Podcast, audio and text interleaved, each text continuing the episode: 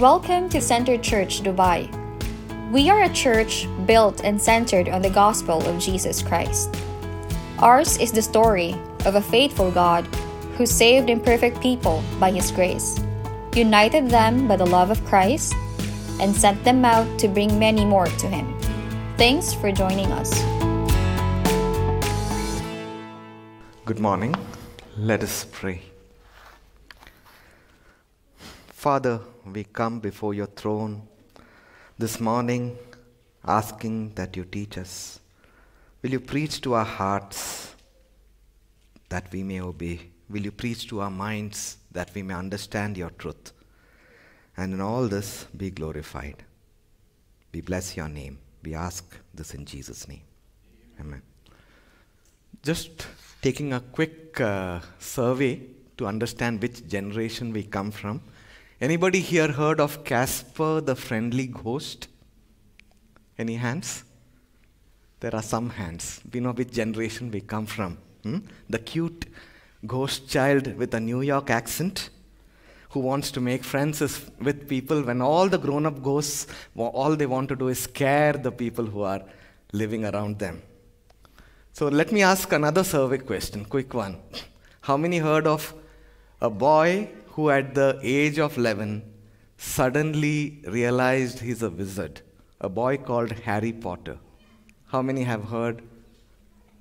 Oh, I thought there would be more hands for Harry Potter this morning. Hmm? This boy who realized that uh, he was a wizard, and then there follows a series of spells and adventures and misadventures. In fact, grown ups and children have all been fascinated by Harry Potter. I don't know whether when you grew up as kids, you heard any horror stories or ghost stories. We had a rumored haunted tree behind the apartment building where we were staying. So sometimes when the wind blew and the branches would, you know, sway a bit, uh, you would just think a little fearfully whether somebody is dancing up and down that tree whom you can't see. You know, we've all in our kind of cultures recognized that there is more than what the physical eye can see. And we've always somehow associated, even in our stories, with ghosts and spirits, uh, whatever else we've read, we've associated them with having a domain of their own. And then they respond in a bad way when they, their place of domain is disturbed. And while we may get fearful about these kind of stories, or some of us may even get our kicks from these horror stories, nothing can prepare us for the kingdoms which are neither philosophical nor imaginary. There are two kingdoms that exist today the kingdom of God and the kingdom of the evil one. And as we journey in today's passage, we will see how these kingdoms operate. These kingdoms are real, and every person in this world belongs to one of these kingdoms. These kingdoms are continually at war, and hence the sermon title, The Battle of the Kingdoms. If you're taking notes, I have three points for today's sermon kingdom realities, kingdom purposes, and kingdom responses. Kingdom realities. I don't know how exposed you have been to this type of occurrences, such as a mute man bound by a demon. But this is just one visible evidence of demon possession and the Bible teaches the existence of a kingdom reality which is unseen by human eyes. There is a spiritual realm of God and Satan, angels and demons. Demons being the disobedient angels who rebelled against God and got thrown out from his presence and who continue to try to resist God's kingdom purposes. We don't know how the mute man in today's passage became demon possessed. But right at the outset, we are shown a kingdom reality. Jesus casting out the demon from, from this man. Now, casting out means to drive out or expel or to banish from the presence. This is the kind of language that is used when one kingdom gets taken over by another. As per the terms of the battle, the victorious king has the right to dictate terms to the fallen king. And Jesus, by initiating the Father's kingdom on earth, is dictating the terms of victory to Satan and the angels. If you read this passage closely, you will recognize that those who witnessed this casting out and attributed the deliverance of the mute man to Beelzebul, the king, the prince of demons, acknowledge that there has been a power at work in this deliverance. They are just unwilling to ascribe the deliverance of this man to Jesus. And because of their bias against Jesus, they attribute the deliverance to Beelzebul. Yet, when Jesus responds to this allegation, we know that there is more to this deliverance. We are now given a glimpse of two kingdoms. Where do these kingdoms exist? They exist in our physical material world. They also exist in our physical material world by obtaining influence and dominion over people like you and me who experience the battle of the kingdoms in our life experiences. In the context of today's passage, the mute man was ruled over by the evil one. He was under Satan's domain. He was Satan's possession. And what Jesus did by casting out the demon was to grant this man the opportunity to be set free to enter the kingdom of God. Satan's kingdom, my friends, is extended over the life of every person who is physically born. Because every person who is physically born is born in sin. The Apostle Paul reminds us in Ephesians chapter 2, verse 1 and 2 And you were dead in the trespasses and sins in which you once walked following the course of this world, following the prince of the power of the air, the spirit that is now at work in the sons of disobedience. All of an unbeliever's powers and fac- faculties are at Satan's disposal, and, and he, is, he or she is Satan's possession. Now, Jesus counters this allegation of those who have witnessed this miracle and crediting, credited it to Beelzebul, the prince of demons, he shows us a kingdom reality in verse 17. Every kingdom divided against itself is laid waste, and a divided household falls. Jesus, while responding to the allegation that he has cast out the demon by Beelzebul, is stating that it is illogical that Satan would cast himself out because Satan's kingdom cannot stand if Satan is divided against himself. And then we are pointed to another kingdom reality. If you want, you could call it the reality of the greater kingdom in verse 20. But if it is by the finger of God that I cast out demons, then the kingdom of God has come upon you. We read about the kingdom, uh, the f- finger of God in Exodus 8, verse 19 when the Egyptian magicians recognize God's power through Moses during the third plague, because they tried by their secret arts to produce gnats, but they could not. So Jesus is not just stopping at saying that Satan's kingdom divided against itself cannot stand, but he is pushing the envelope. He is saying that if Satan is not behind the casting out of the demon, as you are suggesting, then clearly God is. The reality of the kingdom of God is that it takes over the domain of the kingdom of the evil one, one soul at a time. Church, the battle of the kingdoms is the battle for every soul, for every person created in the image of God. God's mission and spiritual warfare go together. Satan battles us because we are God's witnesses to the world. It is not always easy to identify who is a member of which kingdom. We look at people and we make our assumptions. And while we must be in the business of bringing people in from the kingdom of darkness to the kingdom of light, we must also remember and remind the ones to whom we are ministering that there is no neutral zone between God's kingdom and the kingdom of Satan.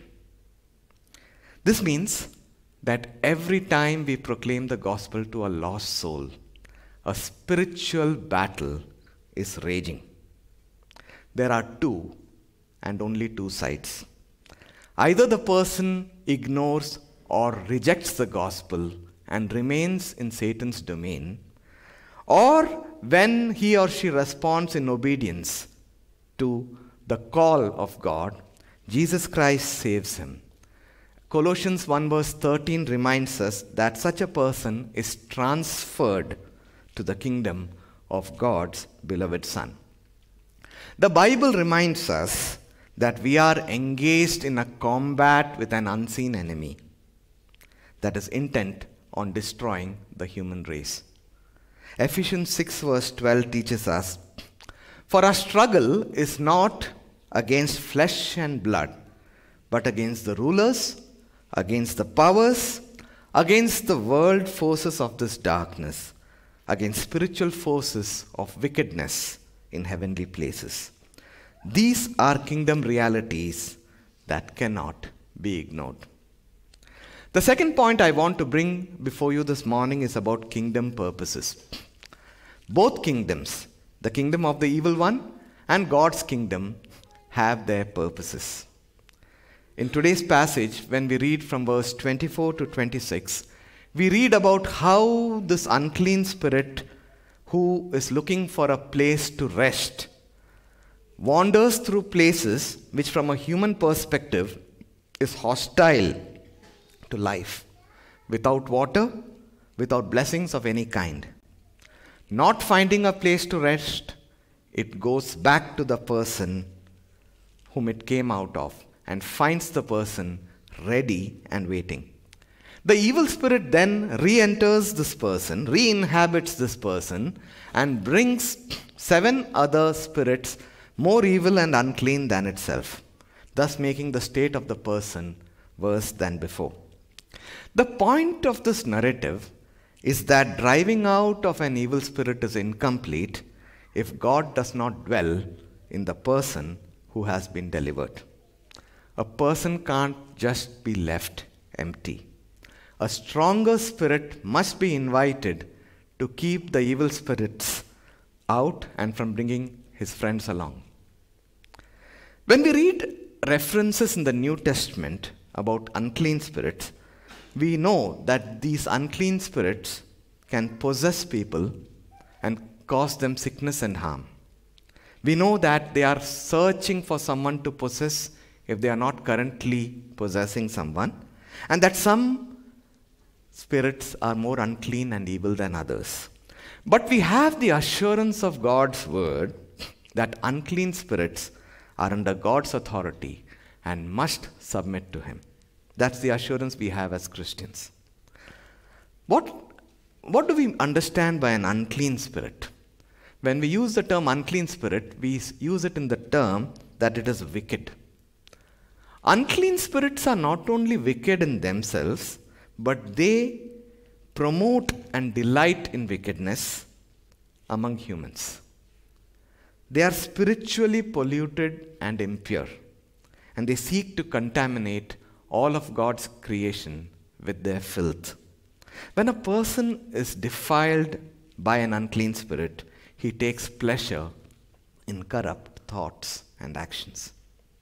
The chief purpose of the kingdom of the evil one is to try to destroy the one created in God's own image. 1 Peter chapter 5 verse 8 and 9 gives us a picture of a frontal brutal attack on us Christians. Be sober minded, be watchful. Your adversary, the devil, prowls around like a roaring lion, looking for someone to devour.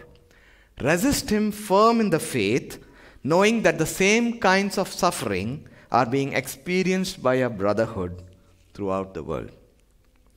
At other times, the style may be different, but the substance may be the same when the evil one tries to attempt to derail God's kingdom progress with well meaning ideas.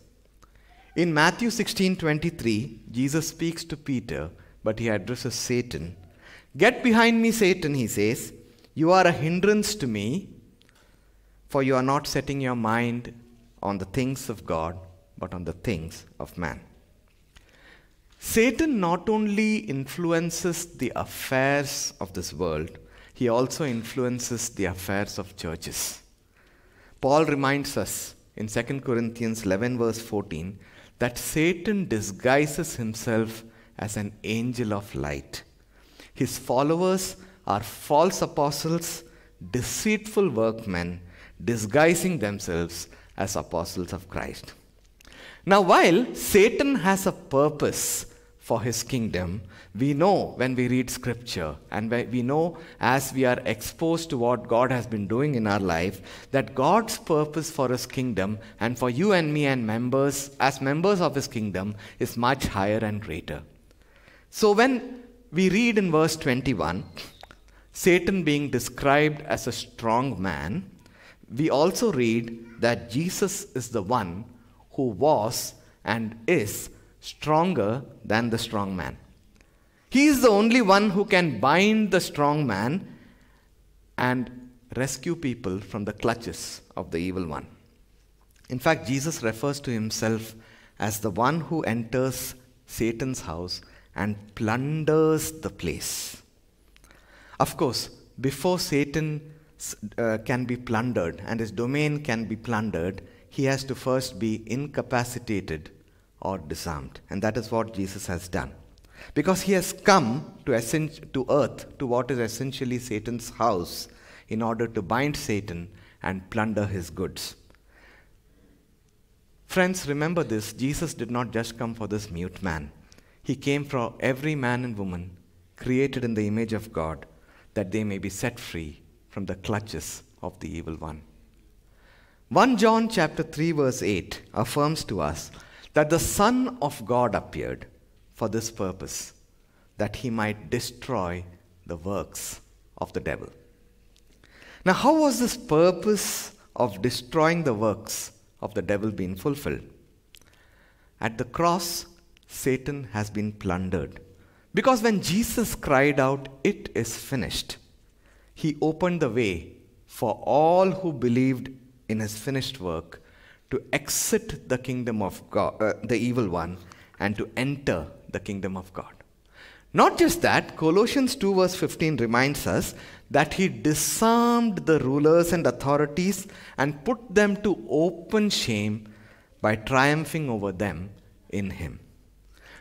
God took what looked like Satan's greatest moment of triumph, the death of the sinless Lord of glory, and turned it into Satan's greatest defeat.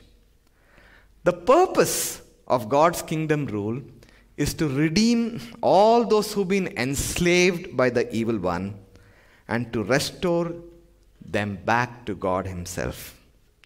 And because Jesus has fulfilled the Father's purpose and triumphed over the evil one, we as Christians who bear the name of Christ, we who belong to God's kingdom, can live daily in the light of this victory.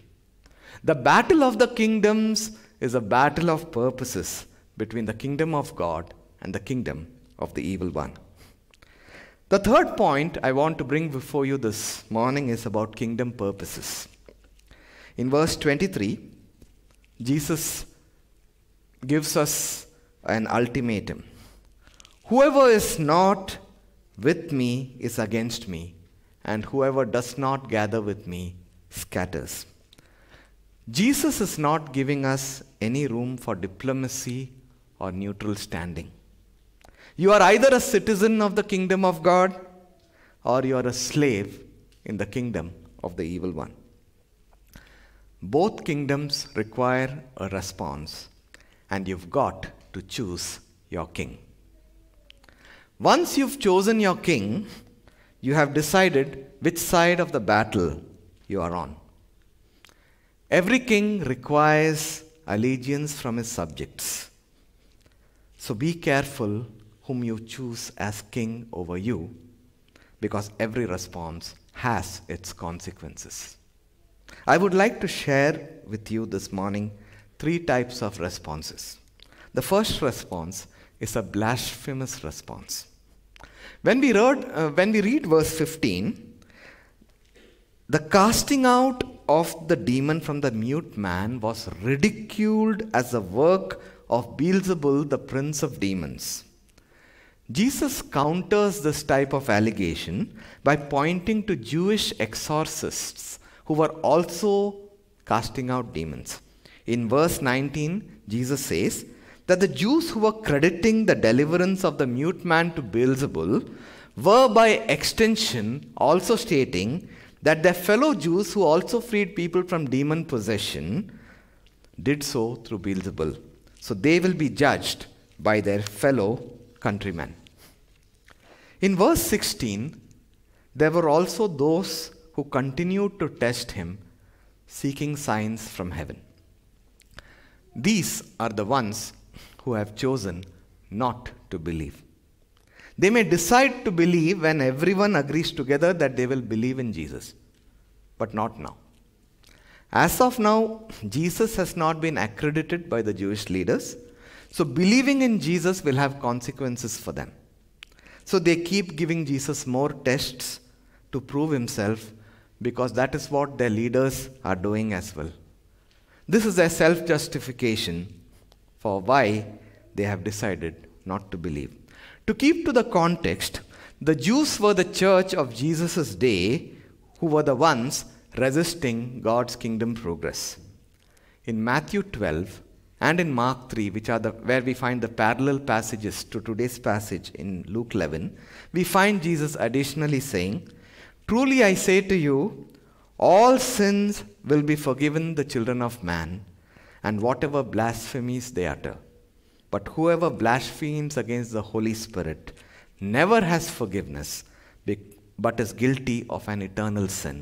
For they were saying, He has an unclean spirit.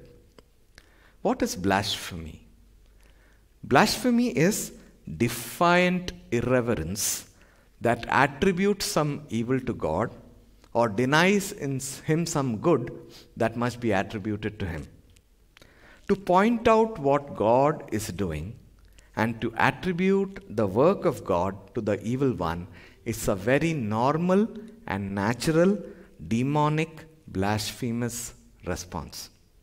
The Pharisees, having witnessed irrefutable proof that Jesus was working miracles in the power of the Holy Spirit, claimed instead that the Lord was possessed by a demon. Friends, Jesus is who he claims himself to be. He doesn't need to do any more miracles to prove himself. Are you looking at your life circumstances and willing to trust Jesus as king over your life only if he has proved himself through the tests that you have set for him? Remember the consequences of following the wrong king. It's called rebellion. The second type of response I want us to look at is the barren response. In verse 27, the woman in the crowd raised her voice and said to Jesus, Blessed is the womb that bore you and the breasts at which you nursed. Yes, Mary was blessed by God to be the mother of Jesus. So, what the woman was saying was true and yet so incomplete. When you see a mute man before you delivered from demon possession, and when you hear Jesus' words of solemn warning, of what happens to a person who is possessed by unclean spirit. And if all you can do in a response is to point to family legacy or reputation, then you have missed the purpose of God's revelation in your life. A barren response is a shallow and insufficient response that seems to respond direct, uh, correctly but is miles away from the response that God approves. It is a response that comes from a heart that does not know who Jesus is and what he is doing. Such a person perceives only that which is physically seen and heard. They do not have sufficient spiritual insight. These people honor me with their lips, but their hearts are far away from me, was God's continual response about his people who repeatedly heard the word of God but did not take it to heart. The problem of the heart is that it is deceitful and wants its responses to be considered as good responses. But let's remember that nothing good grows in a barren heart. And out of the fullness of a barren heart, there comes a barren response. Now, while this woman's response may be considered good and culturally right, Jesus points her to respond at a higher level of blessedness. So, I want to ask you this question How do you respond when you see the kingdom of God progressing by redeeming one soul at a time? If you have given barren responses to God in your life, in spite of the revelation received by you, whether as a Christian or even as one who's seeking Christ, can we remind ourselves to take a moment to confess and repent of the sin, especially for us Christians who've grieved the Holy Spirit, if we've given a barren response, when what God is expecting is a completely different response?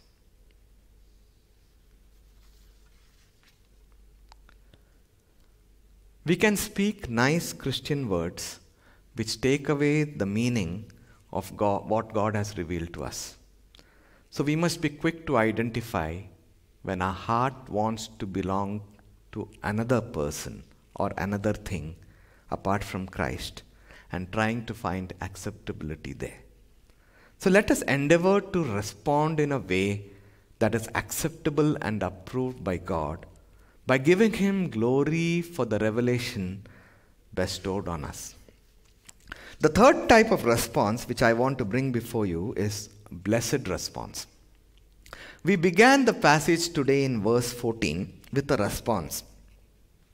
Now he was casting out a demon that was mute. When the demon had gone out, the mute man spoke, and the people marveled. There was a response of marveling by the people. We close today's passage in verse 28 with Jesus pointing us to the right response to be given. In verse 28, it is written, But he said, Blessed rather are those who hear the word of God and keep it. God's work was demonstrated in Jesus casting out the demon from the mute man. Jesus is now looking for the blessed response which goes beyond family relationships and glorifies God for what he has done in redeeming those held captive by the evil one. Those who have put their trust in him are now members of God's kingdom. Blessed response is evidenced in how we live as members of God's kingdom, not just in lip service to God. We must choose to live under the kingship of Jesus Christ. This means we are willing to be the king's subjects and live our life by his commands, seeking his ambitions and his purposes. God's word reminds us to seek only his kingdom and his righteousness. As kingdom citizens, we align our life with what God has said in his word. When we choose to make Jesus king over our lives, we give him the right to have the final authority over every decision and choice we make. If we don't live in this fashion, then we are not truly living under His kingdom authority. It is when we apply the words of our King to our life that we are blessed. And it is when we obey Jesus' words in our life that the work of transformation takes place and God calls us blessed. At the cross, Jesus paid the penalty of sin to God, thereby setting us free from the debt of sin we could never pay. Now, Jesus enables us to give a blessed response to what he has done, a blessed response to his achieved finished work. He came to set free all who are held captive by the evil one. If you have heard God's word of redemption, will you today say yes to Jesus? There is an open invitation for you this morning to enter God's kingdom. All your problems may not go away, and all your questions may not be answered. But true blessed response requires us not just to hear the word of God, but to respond to it, thereby keeping His word. Will you today respond in obedience to the word of the King? If you would like to know more about what it means to enter the kingdom of God, please reach out to one of us so that we may gladly serve you. Those of us who have been delivered from the kingdom of darkness and have been transferred to the kingdom of Jesus, do we hear the word of God today and keep it? Keeping the word of God means to treasure and safeguard the word of God that we have heard and to obey it. This is the only way that we can show our kingdom allegiance to our King. And in this context, we want to remind each other again about how important it is to be living together as a community where we spur each other to live under God's kingdom rules with God's kingdom values. May I request each of us here to consider involving in any of the community groups that meet during the week. The battle of the kingdoms requires a response from us. Whose side are you on? Luke prompts us to review our response to Jesus. Is Jesus who he claimed to be or not? Is Jesus' authority as Messiah sent from God, attested and established by the miracles he performed. Is Jesus the Son of God in human flesh? If so, we must give his word the blessed response of hearing and keeping it, irrespective of the consequences or results. Jesus' clear authority over demonic forces shows that he is both Savior and Lord. Therefore, each person is forced to choose sides in the battle of the kingdoms. Having heard the word of God, we must now act in obedience to Jesus, or else we are opposed to him and in league with Satan. We hope you were encouraged by today's sermon. Please visit our website cc-dubai.com for more information on Center Church Dubai. If you know someone who will be blessed by this sermon, please share this podcast link so they can stay updated.